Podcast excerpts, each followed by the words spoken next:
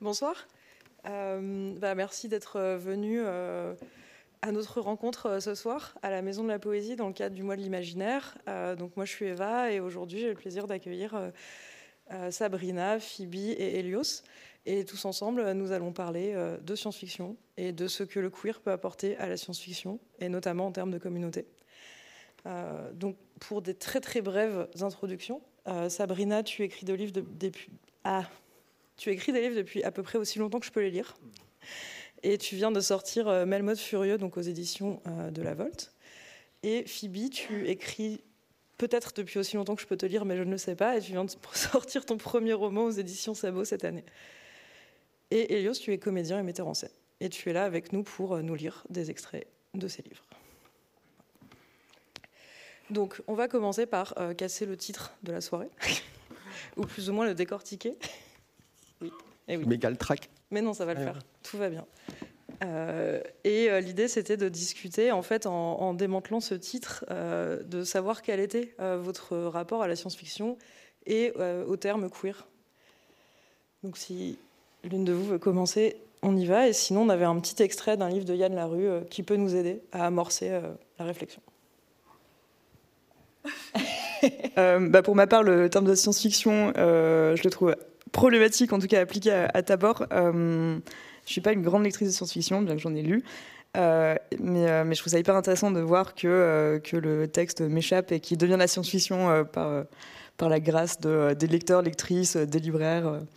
voilà. Et, mais peut-être que la science-fiction et, et qui plus la science-fiction queer, c'est quelque chose qui, qui remet en question les les continuités historiques, en tout cas telles qu'elles nous, sont présentées, euh, c'est peut-être une manière de, euh, de repenser, de repenser l'histoire, de repenser euh, l'action politique en particulier, parce que je pense que c'est quelque chose qui, qui lit nos deux bouquins, Sabrina.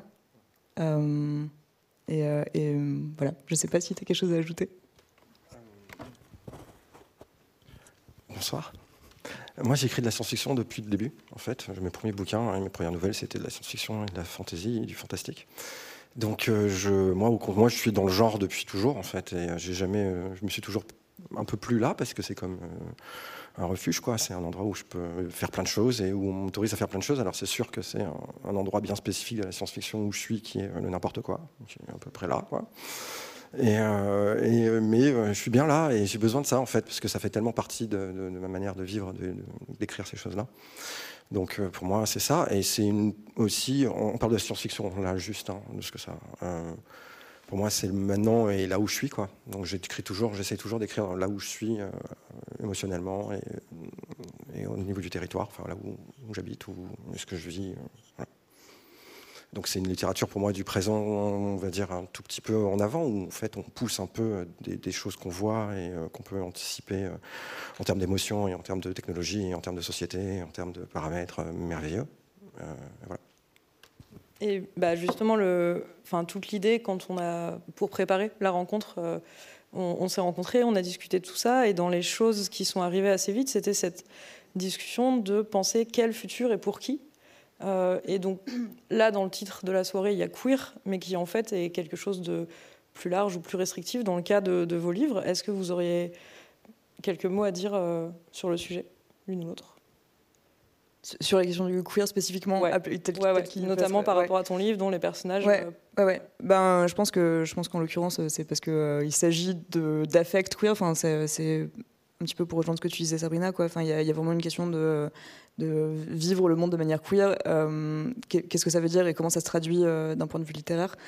Euh, donc, enfin, au-delà du fait qu'il s'agit de deux femmes qui s'aiment et qui sont un peu au centre du, du, roman, je, pense que, je pense que ça s'étend aussi à toutes les autres relations qui sont décrites et peut-être à une manière de voir le monde. Et, finalement,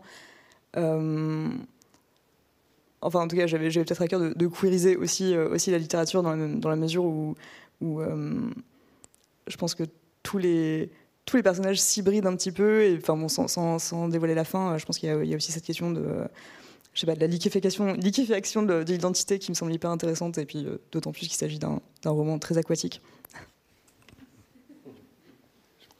Tu peux y aller Alors, euh, je ne sais pas si je pourrais dire que c'est spécifiquement queer, mais en tout cas, c'est spécifiquement genre le, potentiel maximum de comment mettre la réalité en PLS.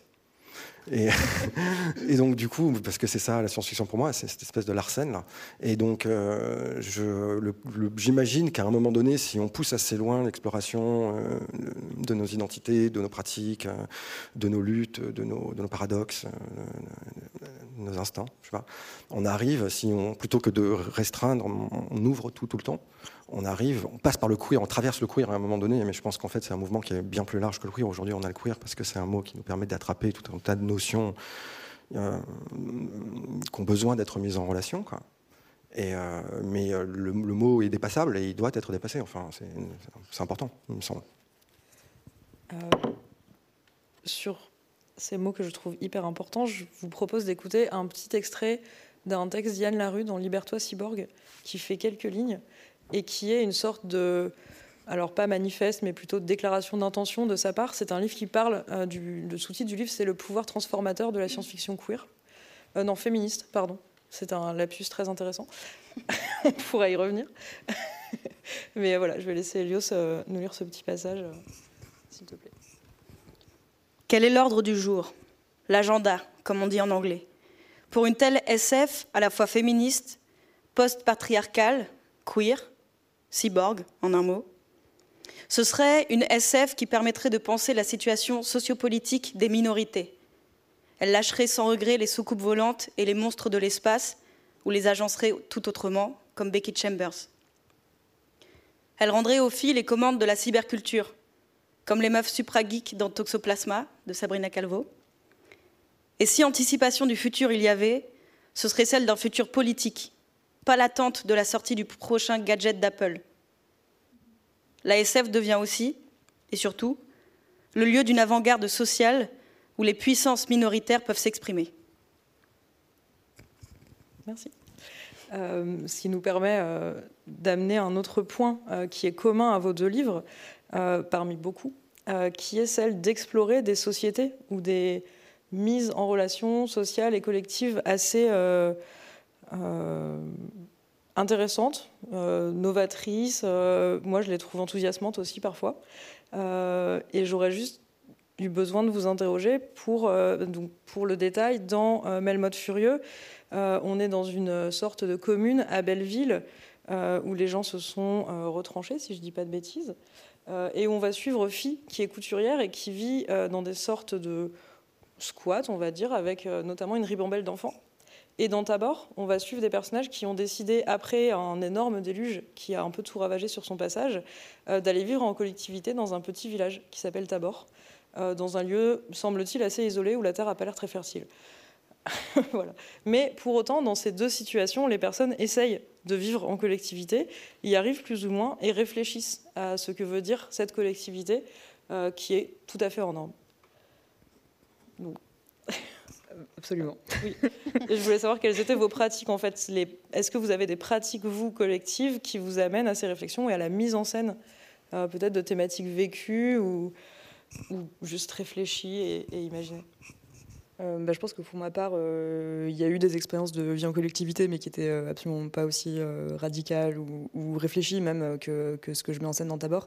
mais pour autant, Enfin, je, suis allée voir euh, des lieux de vie euh, communautaires et militants euh, un peu en touriste, quoi, et ça m'a, hum, beaucoup nourri dans la mesure où c'était, des expériences qui me semblaient à la fois très enthousiasmantes et en même temps, qui faisaient face à une répression vraiment violente de la part de l'État et, qui étaient aussi enfin, grévées par des, problèmes enfin vraiment euh, interpersonnel euh, dans, leur sein quoi. Et, donc moi que ça m'a fait enfin ce à quoi ça m'a fait penser c'était vraiment comment est-ce que face à la répression et face à la difficulté de vivre en communauté comment est-ce qu'on trouve des moyens des fictions qui nous permettent de, vivre ensemble. Et, donc je crois que c'est vraiment ça qui est au cœur de Tabor. Et mais, ce qui est marrant c'est de se dire que ça, soit reçu comme de la science-fiction, alors même que finalement c'est basé sur, euh, sur des expériences bon, que j'ai pas nécessairement vécu directement, mais, mais auxquelles je me suis intéressée. Quoi.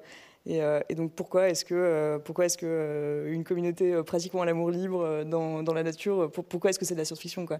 Et voilà, enfin, moi c'est la question que je me pose.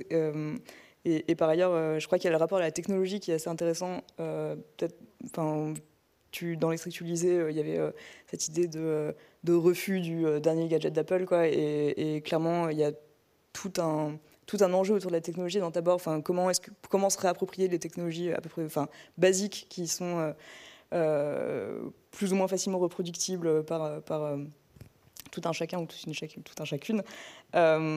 Et, et, quelles questions ça pose aussi. Et, je dirais que, dans, dans, ton texte, Sabrina, il y, a, aussi cette question de la technologie, enfin, justement très très lofi et, et, qui, qui qui un peu en porte-à-faux par rapport à, ce qu'on peut s'imaginer de la science-fiction euh, mainstream. Quoi. En tout cas, tel que je, me, l'imagine en tant que. C'est parce que je suis nul en technologie, quoi. Donc je prends des trucs que je connaissais il y a 20 ou 30 ans. je sais que, ça fonctionne à peu près comme une VHS, ça fonctionne, quoi. Donc j'arrive à écrire sur la VHS. Et comme la science-fiction a cette espèce de fétichisme aussi, un peu des trucs technologiques, un peu nerd. Euh, voilà. Alors après, ben, oui, c'est. Bon, bref. Et la question, c'était donc sur. Alors. Euh, ok, pardon, j'étais en train de penser aux machines. Et du coup, ben, je pense que tout simplement, euh, euh, moi j'accorde une grande importance dans ma vie à l'amitié. Voilà, je crois. Et même si c'est des amitiés qui parfois se passent de manière compliquée, c'est un sentiment que j'ai toujours éprouvé fort, très fortement. Quoi, et, et, avec beaucoup de nuances et, et beaucoup d'intensité, plus ou moins d'intensité. Mais, et ça m'a permis de. ben, je sais pas, j'imagine de construire euh, des nids, quoi, et de gens euh, avec qui ont des nids aussi, et, euh, et du coup d'essayer de comprendre comment ça fonctionne. Et quand je suis arrivé à Belleville il y a deux ans maintenant, ben, je me suis fait des potes en fait. Et ça faisait longtemps que je m'étais pas fait des potes dans mon quartier, c'est-à-dire un truc vraiment de quartier. Je m'étais fait des potes quand j'allais dans les soirées, dans les festivals, dans les machins. Il y a toujours une espèce de distance. Et même les voisins, c'était compliqué, quoi. Euh, alors quand je vivais à Montréal, c'était plus simple, mais le voisinage à Montréal est régulé par d'autres règles beaucoup plus euh, compliquées en fait. Et, euh, Belleville, c'était beaucoup plus. Quand on parlait de colo tout à l'heure, mais quand, j'étais en colo, quand j'étais enfant, quoi, et il y avait cette espèce d'ambiance de village qui grouille et que tout le monde mène ses activités, mais en fait, voilà, tout le monde se croise et tout le monde sait qu'ils vont se croiser à un moment donné. Et moi, c'est ce qui m'a servi en fait de matrice à la commune, c'est-à-dire d'essayer de comprendre comment euh, on peut transformer ces, euh, relations euh, très intenses entre les gens, avec plus ou moins de frottement sensuel, on va dire, vers une, une, marche collective, vers l'émancipation depuis l'urbain, quoi, depuis le territoire urbain. Et alors c'est compliqué parce que dans le cadre de Melmoth Furieux, qui se passe effectivement dans une boucle, pas dans une boucle, mais dans une branche temporelle qui a pourri là, à la fin des années 90 et qui tourne en boucle, euh, on a, euh, cette nécessité d'expliquer comment c'est possible à un territoire qui est oppressé par des forces qui sont des forces extrêmement, euh, qui sont redoutables, qui sont les forces de la métrique et les forces de la répression et de l'organisation de l'espace et de l'imaginaire. Quoi comment est-ce qu'on tient le territoire, comment est-ce qu'on autonomise le territoire? Et ça, dans Melmoth, on n'a pas pu y aller. J'ai pas pu y aller à fond, c'est-à-dire j'ai pas pu me poser vraiment la question de ce que ça voulait dire de créer une communauté autonome à l'intérieur euh, d'un tissu urbain très dense et qui est déjà menacé énormément. Je veux dire Babelville qui est rasé régulièrement par les grues. Euh, nous, on a des, on pans de bâtiments qui, partent en condo, quoi, en tour de condo, quoi. Donc c'est euh, voilà, donc euh, prendre euh, conscience de ce qui se passe entre les gens et de comment ça fonctionne, euh, c'est, je crois, très. Bah, c'était le point de départ, en tout cas, moi, de cette vie en collectivité. Et moi, je suis une créature très urbaine. Moi, je, suis, un petit rat cyberpunk, quoi. Donc, je, voilà, je mon trou et mon nid. Hmm. Ok, merci. Je vous propose d'écouter un premier extrait de Tabor. je crois que Elios, tu les as. Tu veux que je te donne la page? C'est bon? Le, Celui à 71. Ça roule. Merci.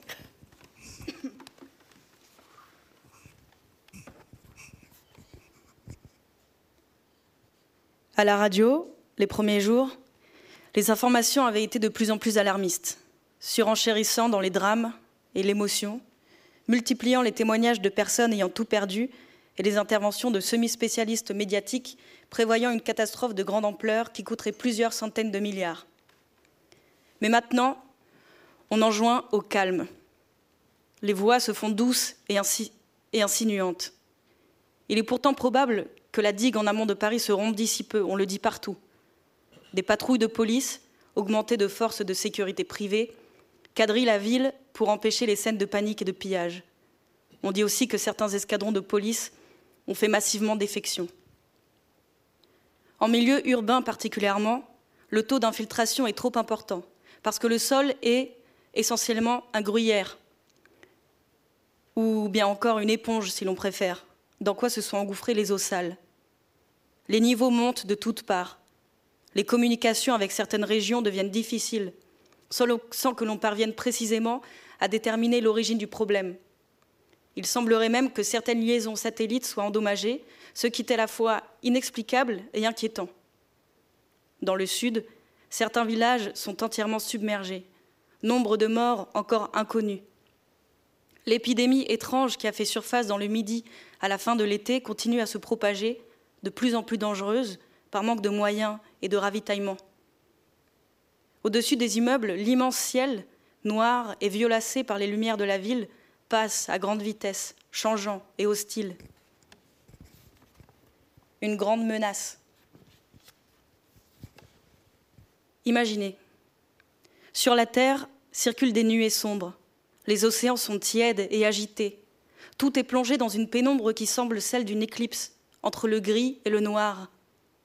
De grandes bourrasques de vent éclosent au-dessus des flots, dévalent les montagnes, se pourchassent et se heurtent les unes aux autres au fond des vallées, dans les plaines. Alors que des éclairs zèbrent l'enveloppe de nuages qui enserrent la planète, on voit peu à peu, à travers les rares trouées, les lumières des villes s'amenuiser, s'éteindre, s'éteindre. À la place d'une map monde lumineuse, il n'y a plus que quelques points agrégés, des constellations éparses dans des coins qui vacillent, s'éteignent, reprennent. Le monde est recouvert d'une grande obscurité, d'une grande solitude. Les télécommunications sont brouillées, défaillantes, et chacun se terre chez soi en attendant la fin des pluies diluviennes qui s'abattront, semble-t-il, pour toujours redécouvrant pour certains l'angoisse de ne pas savoir ce qui se passe dans la ville ou le pays voisin. Imaginez bien, la structure du monde est déjà en train de se briser sous les coups de cette pluie qui ne s'arrête jamais, des eaux qui montent, des barrages et des digues qui lâchent, ce qui mènera à des accidents industriels à répétition, la crainte des risques nucléaires, puis des incidents nucléaires avérés mais discrets, des morts, des milliers de morts, mais tout ça en catimini et en silence. La plupart du temps, lentement. La fin du monde, ce n'est pas les flammes de l'enfer ou l'explosion catastrophique et définitive d'une bombe H. Ce n'est pas la crise paroxystique qui détruit tout d'un coup d'un seul. C'est apparemment le délitement progressif. C'est un monde noyé et anéanti qui se disloque. Ce sont des morts tues des particules chimiques et des virus qui insidieusement s'infiltrent, métamorphosent, dénaturent et corrompent, invisibles. Regardez. Nue dans l'espace mais nappée de nuages, la planète poursuit lentement son circuit. Parfois on n'en peut plus que ce soit toujours la même chose, qu'on ne puisse échapper aux jours et aux nuits qui s'écoulent, aux années qui s'encastrent les unes dans les autres, que tout soit si fatal. Mais quelque chose a changé. Et imaginez maintenant, sur tous les pays tombe une pluie sans fin. Partout, on entend les gémissements humides du ciel, du vent qui passe par les gouttelettes, des arbres qui penchent et rompent, des structures en béton qui s'affaiblissent, le gargouillement des, gouttières. La terre, en tournant, produit une longue plainte. Sous les étoiles, au rayonnement néfaste, celui de planètes où tombe peut-être, car c'est possible là-bas, des pluies d'acide sulfurique, de verre ou de diamant pendant un court temps, il existerait des choses qui fonctionneraient encore plus ou moins, Internet ou certains supermarchés, et l'on sentirait que ce qui ne marche plus aurait la volonté d'être à nouveau opérationnel un jour, et que tout n'est pas perdu. Les transports en commun ou un certain nombre d'emplois salariés, par exemple. Ce serait un moment de latence où on ne saurait pas encore très bien ce que tout cela va donner. Mais en fin de compte, ce serait un moment de courte durée, car ce que Mona appellerait la catastrophe se mettrait en place, et ce serait alors une catastrophe à part entière, qui engouffrerait tout définitivement. Mona a toujours rêvé de cet effondrement, même si ses rêves étaient parfois peu avouables et tout à fait secrets. D'abord parce qu'un véritable cataclysme serait une preuve de sa clairvoyance, validant son militantisme, tout en le renvoyant à une définitive inutilité. Ensuite, parce qu'elle souhaiterait toujours que le monde soit révolutionné, et plus souvent encore que crève le monde dont elle a hérité et tous ceux qui y vivent. Car à quoi bon leur vie minuscule et destructrice, leur vie d'insectes aveugles ou malveillants, habités par la volonté de tout ronger, en dépit du bon sens? Ce souhait-là aussi était indicible. Une conscience malheureuse, empreinte d'une haine de soi triste, de renoncement à l'espoir qu'il avait depuis toujours habité, celui de voir les mauvais jours finir et se lever des aubes radicales. Récemment, Mona avait souhaité une catastrophe tout simplement parce que la vie s'organisait dans l'ennui. Un genre quelconque de désastre, climatique ou terroriste, serait le viatique qui illuminerait à nouveau son quotidien terni ou même simplement l'annulerait, ne réclamerait plus qu'on agisse. Car les événements extérieurs prendraient le relais bien qu'il ne se soit agi que d'une vague, que d'un vague fantasme né du découragement, au cours duquel elle imaginait un accident de voiture, un attentat, un accident de bus, une prise d'otage, une maladie cancéreuse, la mort de sa sœur, un tsunami, une amnésie soudaine et totale, un crash d'avion, la guerre civile, un conflit nucléaire, une inondation, une épidémie mondiale foudroyante, une tempête destructrice, une invasion étrangère ou extraterrestre, tout perdre et se retrouver à la rue, un putsch suivi d'une dictature militaire, la perte de sa vue ou de son ouïe, etc., etc. Son accomplissement, pour terrifiant qu'il soit, n'en serait pas moins délicieux.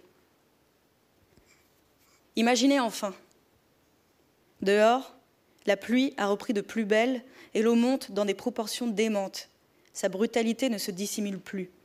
Et les vagues autour des fenêtres des derniers étages sont violentes. La tempête a acquis un caractère définitif qui ne laisse plus de doute quant à son issue. La ville s'est vidée, ses habitants morts ou enfuis.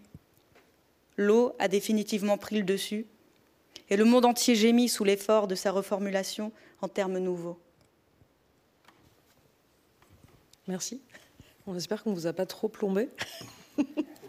Ce qui est, euh, à mon sens, intéressant dans cet extrait qui donc a été écrit par Phoebe et choisi par Sabrina, je dénonce, euh, c'est que malgré euh, donc du coup tout ce qui peut être pesant, il y a quand même l'histoire du désir euh, du personnage pour cette fin, pour cet effondrement, pour cette révolution.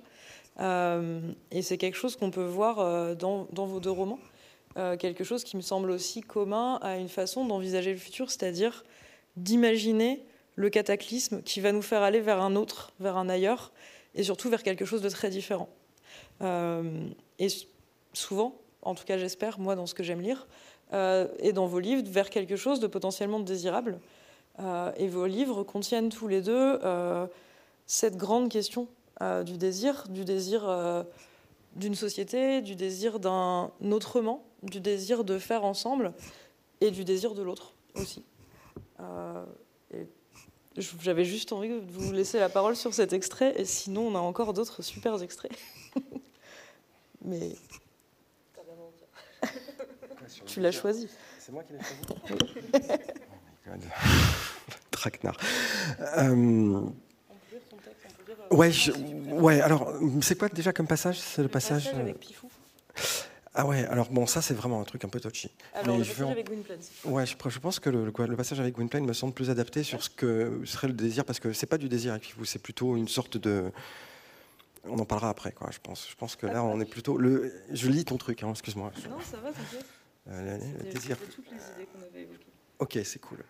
Euh, ben, c'est compliqué. Moi, je me, je me bats avec moi-même pour essayer de savoir où mon désir parle, en fait, et, et à quel moment c'est euh, un désir et à quel moment c'est pas de l'appropriation et à quel moment c'est pas une sorte d'extra vulnérabilité de pas se, de pas pouvoir se regarder ou de pas pouvoir faire face à ces contradictions. Voilà. Et, euh, et donc, du coup, pour moi, c'est ben c'est, il y a dans le, la notion de désir même, il y a un côté sacré, je pense, et c'est euh, si tant est qu'il y a du sacré, c'est ça pour moi. Donc peut-être que je vais le lire. C'est quoi? Ah. Ok. C'est, ça va jusqu'à quelle page? C'était nickel jusqu'à 194, ça c'était Philippe qui l'avait choisi. Mais je crois. Alors attends, si tu continues, tu l'avais noté dans le tien? Je pense. Ouais.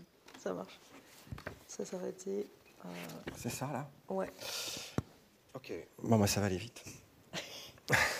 Donc, est-ce que tu Ouais, ouais, contextualises ou Grave, non. Ok. Alors, pas de contexte. Un Gwynplaine m'envole dans le dédale de chambres, de tapis, de rideaux, de paravents et d'éventails. Il y a des lits, des matelas, la vérité nue d'un repos. Nous tombons ensemble en torches, filantes dans la nuée, les fenêtres déchirées et tout le fugitif de mon désir. Dans les bras de Gwynplaine, dans ses bras, dans ses bras. Je sais que j'y cherche Villon, qu'il me manque comme un bout de moi abandonné, laissé dans le silence. Mais tout mon corps demande cette eau. J'ouvre mon parachute pour amordir la descente en elle. Si le sang à mes tempes chantait, sa voix serait ma liberté. La fusion, la fusion, je refuse, je ne veux pas être elle, je ne veux pas lui donner ce contrôle sur moi, mais je n'ai pas le choix, j'en ai besoin. Si nous devons vaincre, nous devons nous donner cette force, ce contact. Gwynplaine soupire. Son visage en écran liquide occupe ma pupille et je deviens l'eau de sable qui coule. Métamorphose pour elle, je prends sur moi d'être nouvelle à chaque frôlement. Tout en moi change aussi. Je veux cette capacité, celle que Villon m'a donnée goutte à goutte de son être avant qu'il ne se livre complètement. Je laisse couler. Gwynplaine s'empare. Moi, qu'est-ce qu'il reste de moi? Je suis épuisé, ivre de bonheur. De valse. C'était combien? 189 Ouais, parce que je suis un peu tordu. De valse, de serpent, j'ai l'impression qu'une armée en moi devient la plaine où les lances et les phalanges et les coudes, les angles là-bas. Ce qui m'attend, c'est la fleur, c'est l'eau du sang. Nos peaux ont appris à changer. Héliotrope, nous nous, nous nous tournons vers, et j'ai tout qui hurle et chante et se donne. J'en ai assez, mais je n'en ai jamais assez. Je veux boire, j'ai si soif, me remplir pour habiter cette chair. Je suis en bout de course, je me fends. Et demain matin, nous combattrons une dernière fois pour défaire le tyran. Nos ébats sont-ils répétition Encore lutte, encore guerre? J'en ai assez des combats. Je veux le nom secret de la paix que je trouve là, sous cette aisselle. Je veux me laisser porter et retrouver cet endroit d'arbre devant où je prenais vie dans l'amour qui se change et l'amour qui se donne. Merci Sabrina. Phoebe, est-ce que tu voulais revenir sur cette question du coup du désir et de construction euh, Euh, ouais, éventuellement. Ouais. Euh, je pense que. Enfin, je sais pas. Ce que j'ai trouvé, euh, ce que j'ai trouvé touchant dans la dans la proximité euh, des deux textes, c'était justement cette idée que, enfin, de, de, de faire advenir nos désirs les plus profonds, enfin, que ce soit dans ce personnage de Villon ou ou dans l'effondrement, qui finalement a peut-être pas autant de substance qu'on le pense. Et et Ouais, je, je sais pas. Je pense que je pense qu'il y, a un- truc hyper fort là-dedans, et, je me dis que c'est peut-être ça aussi euh, une science-fiction queer, quoi. C'est une fiction qui est guidée par un, désir euh, euh, peut-être non hétéro, mais au sens le plus large du terme, quoi. C'est-à-dire qu'on part dans des terrains qui ont plus grand-chose à voir avec un désir sexuel classique, quoi. Voilà, et, c'est ce que je trouve, enfin, ce que je retrouvais dans ce passage-là aussi en particulier.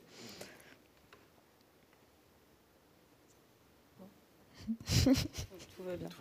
Euh, oui, parce que en fait, c'est des, textes euh, qui sont vraiment habités de quelque chose de, euh, de très vif, de très particulier à vos, à vos plumes, à votre façon d'écrire respectivement et aux thématiques que vous traitez. qui pour autant, et c'est pour ça que vous êtes euh, là euh, toutes les deux ce soir, qui pour autant se répondent énormément. Euh, et à la fois dans euh, votre façon d'aborder le texte d'une manière euh, qui casse les codes de ce qu'on a, euh, de ce qu'on peut lire d'habitude dans, de l'imaginaire, qui, qui va flirter avec justement une certaine poésie, qui s'amuse beaucoup avec les mots, et bah, à mon sens en tout cas une, certaine rythmicité, et qui parle de ce désir dont tu parlais, et qui parle aussi d'un autre désir peut-être plus conventionnel, et, c'est quelque chose qui m'a beaucoup touché moi dans ta bord, c'était la question du désir d'enfant et de son asymétrie et de comment euh, désirer euh, un futur via notamment un enfant. Euh, comment on envisage tout ça dans un monde qui vient de s'effondrer. Et c'est un des points de tension de Tabor. Et, j'aurais, enfin voilà, je, souhaiterais que tu nous expliques cette question et, sa, profondeur en fait dans ce travail. Euh, ouais, bah, du coup, peut-être pour les personnes qui ne connaissent pas le, livre, euh, l'un des enjeux un peu centraux euh, du, texte, c'est euh, c'est donc ce, couple composé de, de Polly et de Mona. Polly qui a très envie d'avoir un enfant et Mona qui est une sorte de militante un peu ascétique qui, qui se refuse à la reproduction. Et, et donc, il voilà, y a, y a, un tas de choses qui vont, qui, qui vont se, euh, se déplier, se déployer autour de, de, cet enjeu un peu central. Et, euh, bon, pour, le dire simplement, je pense que je qu'il y a juste un. Enfin, pour moi, c'est une problématique morale totalement inédite euh, à laquelle je pense qu'on est collectivement confronté. Enfin, et, pas seulement en temps d'une catastrophe concrète comme celle que je décris dans, le livre, quoi, mais, mais vraiment aujourd'hui, comment, comment est-ce qu'on peut s'envisager parents euh, et, comment est-ce qu'on peut penser la procréation et la reproduction dans un monde qui, finalement est détruit par cette reproduction même. Et, donc il y a vraiment tout ce paradoxe que je trouve hyper intéressant, euh, même juste d'un point, de, vue philosophique, euh, moral pourquoi, enfin comment dire, si on a envie de préserver le monde, c'est pour euh, des générations futures, mais en même temps, euh, ces générations futures même vont détruire le monde. Euh, et, donc, comment est-ce qu'on réconcilie en fait ces, deux injonctions morales super puissantes et super importantes, quoi. Et, donc, bon, ça, se, ça, se, traduit par, par le conflit entre, entre ces, deux, ces deux femmes qui composent le couple. mais finalement, je pense que c'est un révélateur aussi pour, pour des désirs fuyants et, euh, enfin fuyant dans le sens où, euh, où, ils vont se nicher un petit peu partout quoi. Euh, et, voilà. Mais mais je pense que ouais, cette, question cette question de, de la procréation dans un monde en destruction elle est elle est c'est pas, de la spéculation quoi. C'est une question à laquelle on, on est toutes et tous confrontés je pense et c'est un choix radical à faire ou à ne pas faire.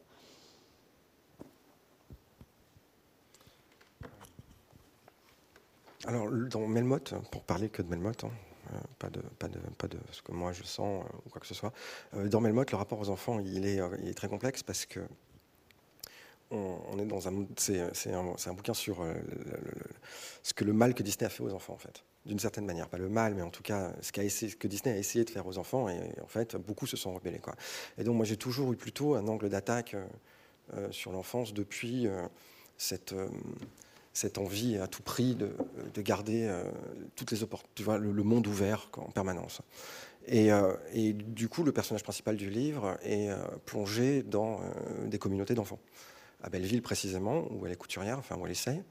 Et, et et c'est les enfants perdus, donc on a des parallèles qui sont euh, très forts euh, avec des œuvres qui ont été adaptées par Disney et aussi avec la manière dont des enfants, dans des années 90 où Disney était à un moment donné de sa, de sa représentation un apex, euh, c'était un, c'était un règne sans partage qui était en train de s'imposer là. Et, et, et, donc du coup, les enfants sont affectés par ça et sont en rébellion vis-à-vis de ça. Et donc c'était très important pour moi de montrer ce que ça voulait dire des enfants qui s'étaient affranchis de, ces 50 ans, 60 ans de, propagande euh, et ce qu'on avait fait en fait aux générations précédentes en termes d'imaginaire. Donc une sorte de. Mais au plus profond du livre, euh, il y a cette scène qui est compliquée et que j'ai absolument voulu laisser dans le livre en fait parce qu'elle est venue naturellement et qui est une scène où mon personnage principal qui est vraiment complètement désœuvré, la pauvre, hein, paumé quoi, euh, à un moment donné euh, éprouve un désir très, fugitif pour euh, un des, grands ados de, de, 15 ans je crois ou 16 ans je sais plus.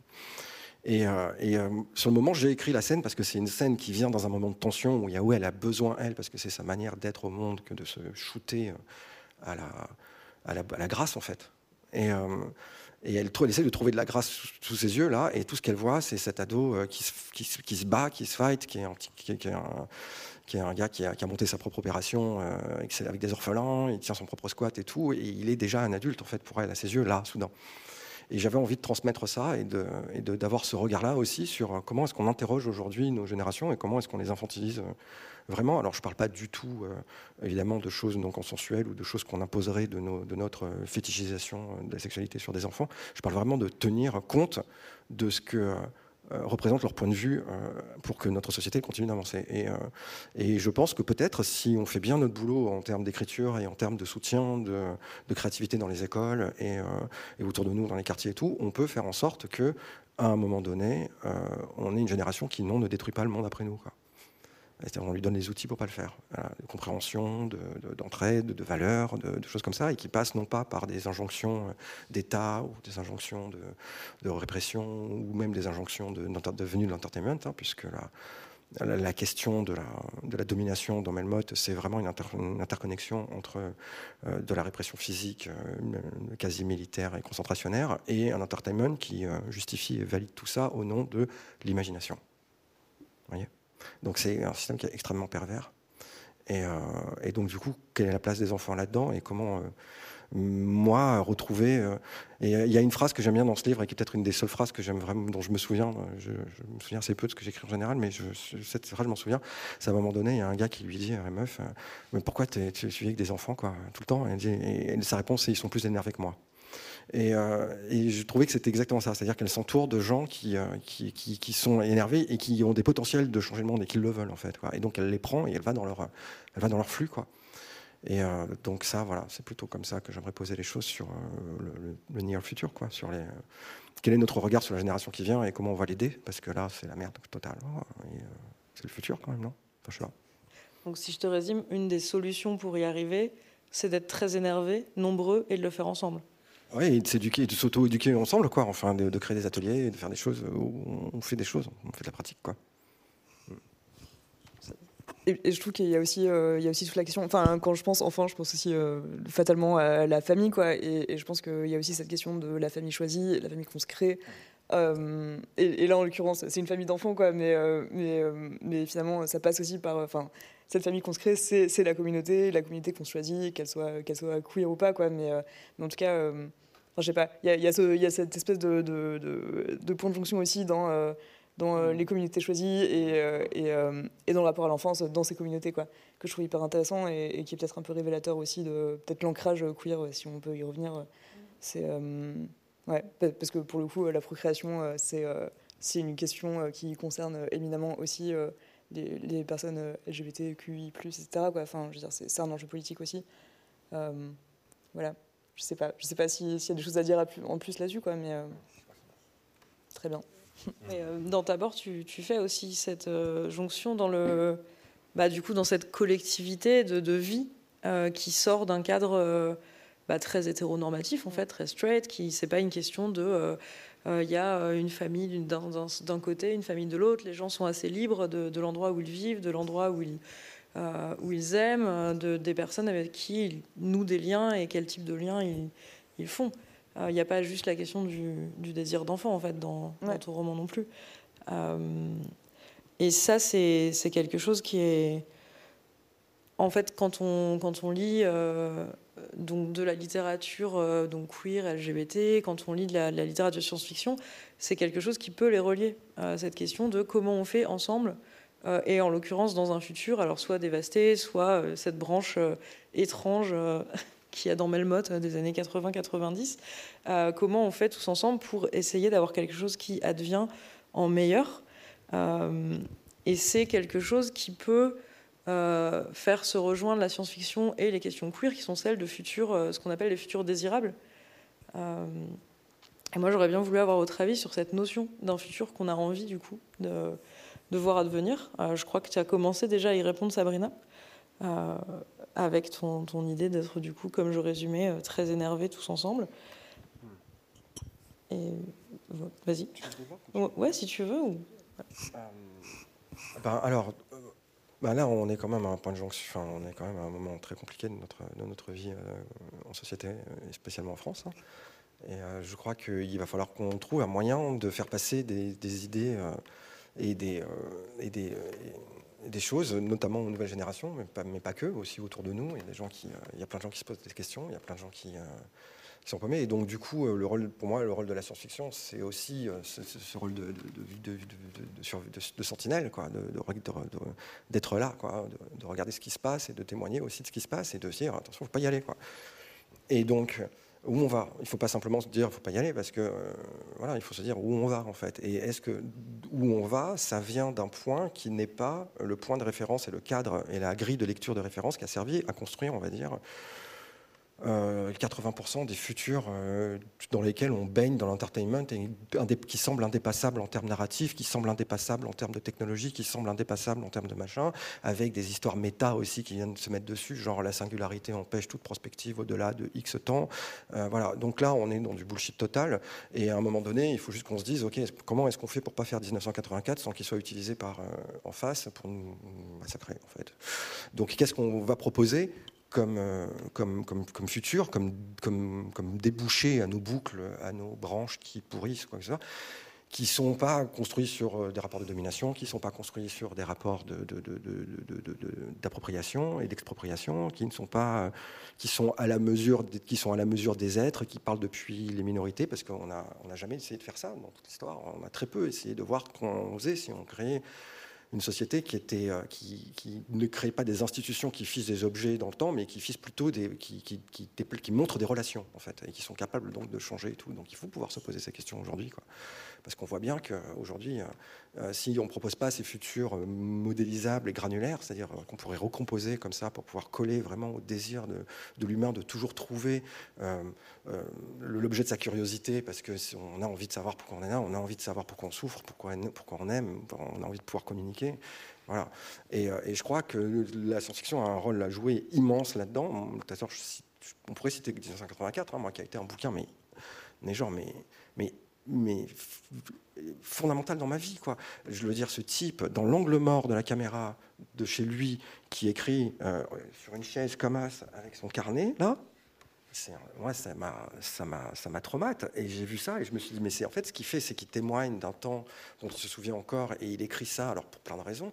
Euh, mais non seulement le geste est magnifique, mais en plus, il est complètement, il n'est pas simplement sur euh, mon émotion, ma poésie ou machin, mais il est aussi dans le monde qui est en train d'advenir autour de moi est un monde qui dépasse euh, nos capacités d'imagination sur ce que l'homme est capable d'infuser aux autres hommes en termes de, de pure oppression. Quoi. Euh, et, là, moi, j'ai su que je j'ai que je voulais faire de la science-fiction à ce moment-là, en fait, et j'en ai toujours fait, ce que je disais tout à l'heure, hein. parce qu'il y a cette urgence de toujours montrer les choses, mais de ne jamais partir d'elles pour construire le futur, mais plutôt de dire on les a dépassées en fait. Et maintenant, qu'est-ce dans quoi on est et dans quelle reconfiguration on est?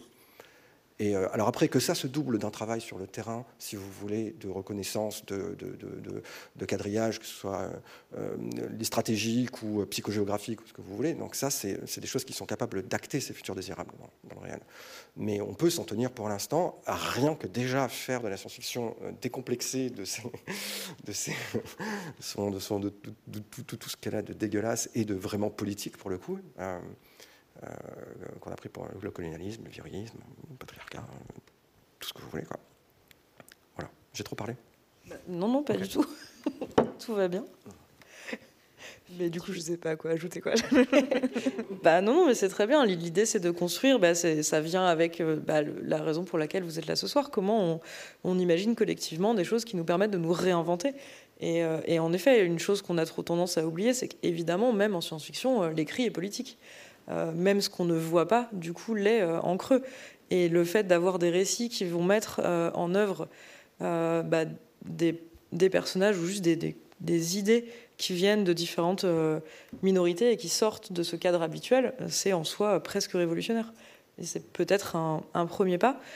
moi, je vous propose d'écouter un, un, nouvel extrait de texte. je vais juste checker là.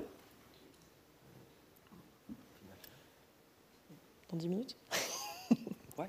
bah Oui, ça va trop vite.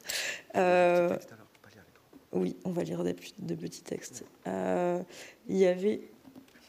Hein super, super. Ouais, le, euh, Tabor, page 164, s'il te plaît. oui, de trop bien.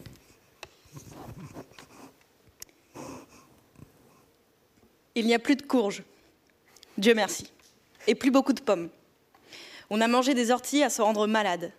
Mais bientôt, si on n'est pas trop nul et que le temps est clément, on pourra se donner des indigestions de fruits. On croulera sous les tomates, les courgettes et les haricots, dont les graines circulent dans de mystérieux réseaux souterrains d'échange dont nous faisons apparemment partie. Des équipes se relayeront jour et nuit pour faire des conserves dans la moiteur des cuisines. On priera pour qu'elles ne moisissent pas, pour que le botulisme nous épargne. Nos bouches se tendront sous la subtile acidité des fèves fraîches, et nos doigts seront bleus, tachées de jus de cerise. On reposera nos membres fatigués des moissons sous les meules, sous les arbres aux feuilles épanouies. On sait que c'est pour bientôt. Et par bientôt, on entend un temps futur, pas trop lointain, pas forcément cette année, ni la suivante, mais bientôt, bientôt. On sait que ces forces sont irrésistibles, inéluctables, qu'il est impossible de lutter contre les puissances ctoniennes qui se meuvent silencieusement, lentement, faisant croître et mourir les plantes et les bêtes.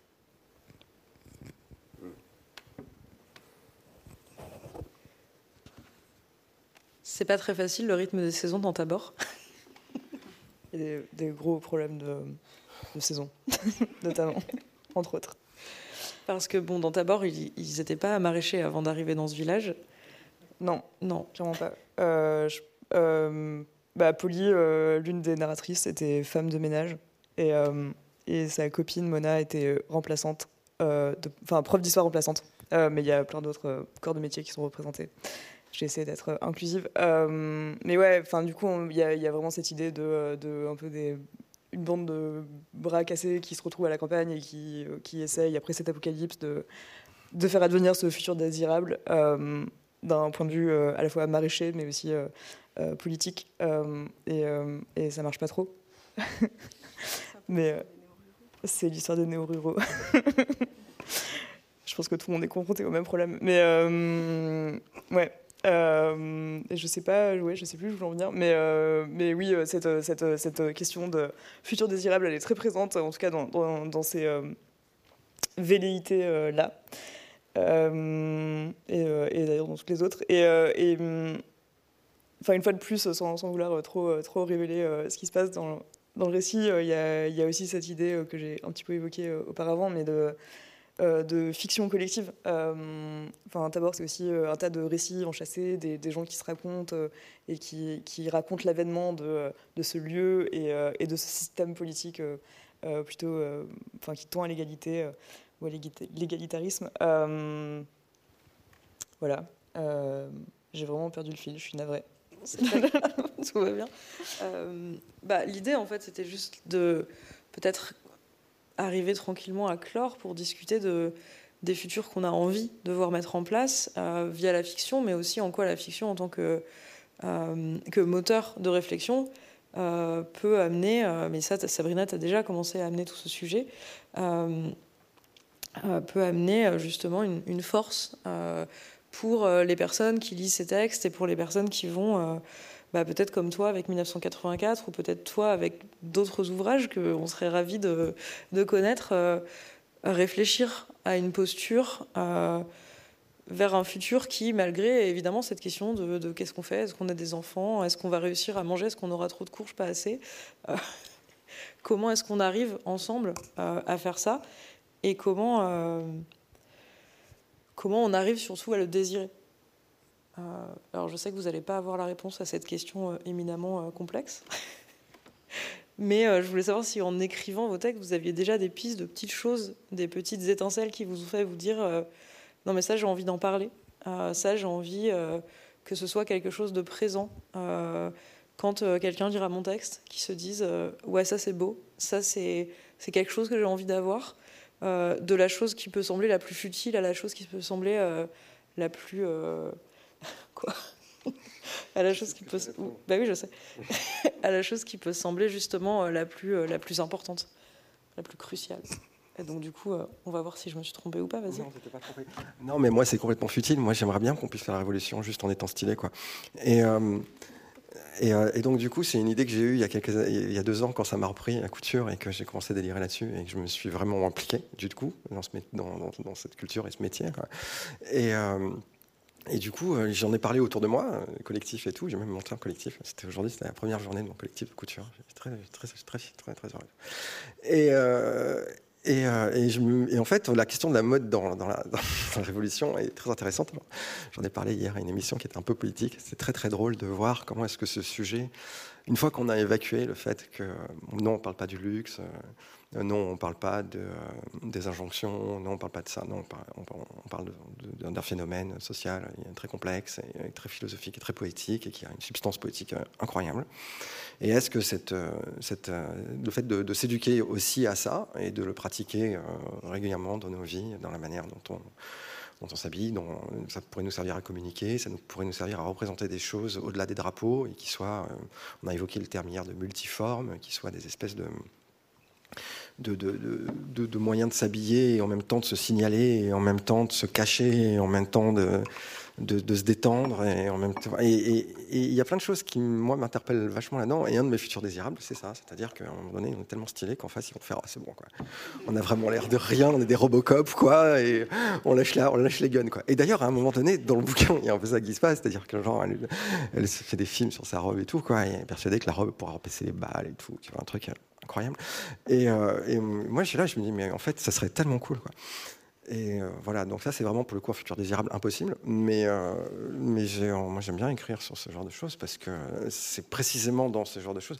Euh, Walter Benjamin disait sur la mode, c'est une citation que j'aime bien dire sur la mode parce que comme ça les gens ils font ah ouais d'accord super sérieux c'est pas. Et en fait Walter Benjamin dans, dans les arcades il a écrit un truc sur la mode qui dit en fait la mode se réalise dans les extrêmes et les deux extrêmes de la mode c'est la frivolité et la mort.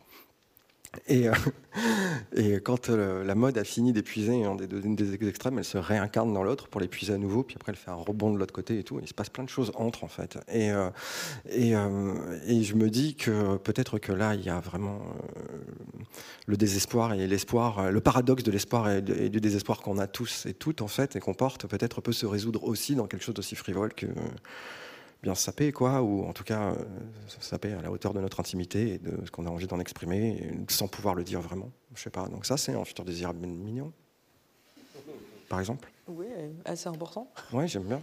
Hmm.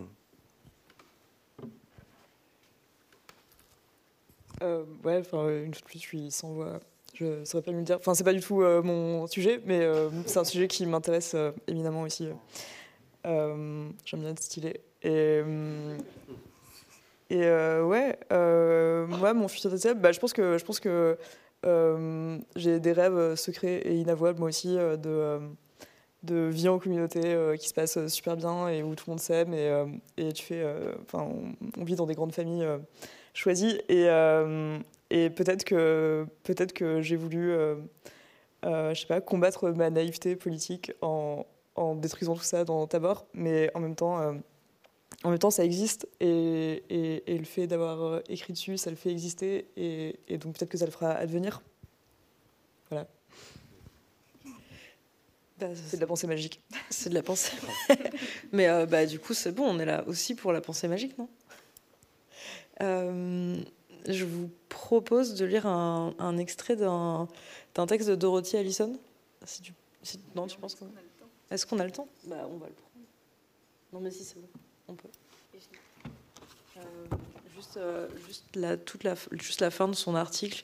C'est un, un article de Dorothy Allison qui est une, euh, une autrice et essayiste lesbienne et qui a un texte entier sur l'importance pour elle, mais pas que, de la science-fiction. et notamment des textes de Johanna Russ et Samuel Delany, qui sont des auteurs de SF des années 70-80, qui ne sont pas hétéros, et qui ont écrit des trucs absolument incroyables qui sont plus édités en France, donc euh, désolé. Mais on peut lire Dorothy Allison. Et c'est à partir de... juste ça, Ouais, juste, euh, vraiment, t'embête pas, juste la fin. J'ai parlé à de nombreuses femmes, tant lesbiennes qu'hétérosexuelles, de leur attirance adolescente pour la science-fiction. J'ai essayé de les éclairer sur la manière dont la SF avait affecté leur manière de concevoir la sexualité. Il est stupéfiant que tant de femmes dit que la science-fiction a été l'endroit où elles plaçaient leur imaginaire sexuel. Une de mes copines, par exemple, qui n'avait lu aucun roman lesbien soft avant de faire son coming out, ne jurait au contraire que par les femmes sexuellement agressives et directes qu'elle trouvait dans la science-fiction. Elles m'ont donné l'idée, m'a-t-elle dit, se remémorant ses propres fantasmes d'adolescente. Pour elle comme pour moi, le message sous-jacent était clair ça n'était pas forcément comme tout le monde le disait. Ça pouvait être différent. Vous pouviez faire l'amour avec des plantes, des chutes d'eau intelligentes ou des machines amicales ou des femmes. Et ne pas le faire pouvait être une catastrophe sociale ou morale. Une fois dévoilé, c'est un secret qui pouvait tout changer et qui a tout changé. Merci. Euh, est-ce que vous avez quoi que ce soit à, répondre à Dorothy Allison euh, Ouais, c'était vraiment super beau. Euh, j'ai très envie de faire l'amour avec une chute de intelligence.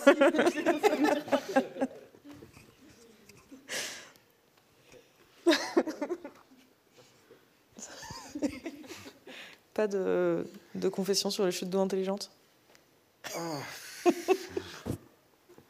No comment. No comment. Très bien. Ah, on est tous en train de rougir, donc tout va bien. Euh, bah, je, pense que ça va être assez compliqué de, passer derrière, euh, derrière ce petit texte. Si vous, Sabrina, est-ce que tu as un dernier extrait que tu voulais lire de d'abord ou de d'abord de Melmoth, pardon? Euh, Je sais pas, non. Non, c'est bon. bah, oui, en fait, on, a, on est. Bah, l'autre c'était le celui avec Pifou dont tu, dont tu as parlé. Donc, je, je, le lis, je le lis. Hein. C'est peut-être une redite, quoi. Peut-être qu'on peut arrêter là. Bah, pour moi, euh, moi j'ai l'impression qu'on a à peu près euh, fait le tour de, la question euh, de ce soir. si, je ne sais pas si quelqu'un peut nous faire signe si on a le temps, mais si vraiment il y avait peut-être une envie de discussion, est-ce que vous seriez ouverte ou pas à de la discussion? Non, ok. on a le trac. on vous remercie en tout cas d'être venu nous écouter parler des livres de Sabrina et de Phoebe. Euh, et euh, d'écouter ces lectures, de discuter euh, de comment on peut imaginer, avec les outils des littératures de l'imaginaire et spécifiquement de la science-fiction, des futurs qu'on a envie de voir advenir, des futurs où on désire autrement et peut-être parfois d'autres choses. et je ne parle pas que de sexualité. Et surtout de comment le faire peut-être collectivement. Voilà. Merci beaucoup d'avoir été là en collectivité. Merci à vous.